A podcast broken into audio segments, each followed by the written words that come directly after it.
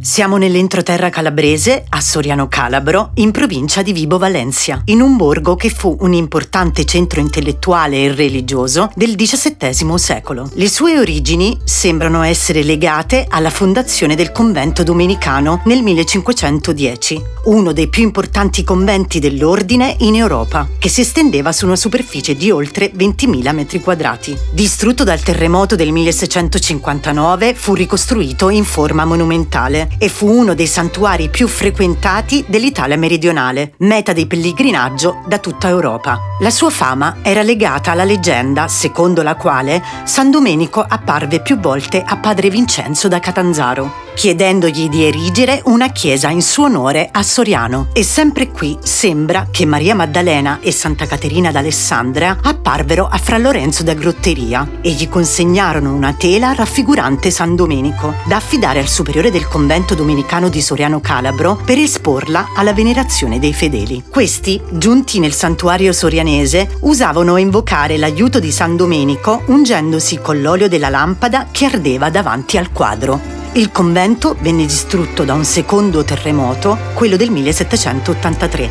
con epicentro proprio in quest'area, ma venne ricostruito all'inizio dell'Ottocento. Oggi dell'antico convento rimangono numerosi reperti e la facciata dell'antica chiesa, dichiarata monumento nazionale. Vi dico una curiosità. Sembra che la ricetta dei mostaccioli, tipico dolce di Soriano Calabro, sia stata portata nel convento dei frati domenicani da un monaco della Certosa di Serra San Bruno e che i frati l'abbiano trasmessa alla gente del luogo, donando a questi dolci dell'arte pasticcera aspetti magico-religiosi e riti propiziatori affascinanti. Provate a chiedere alla gente del posto.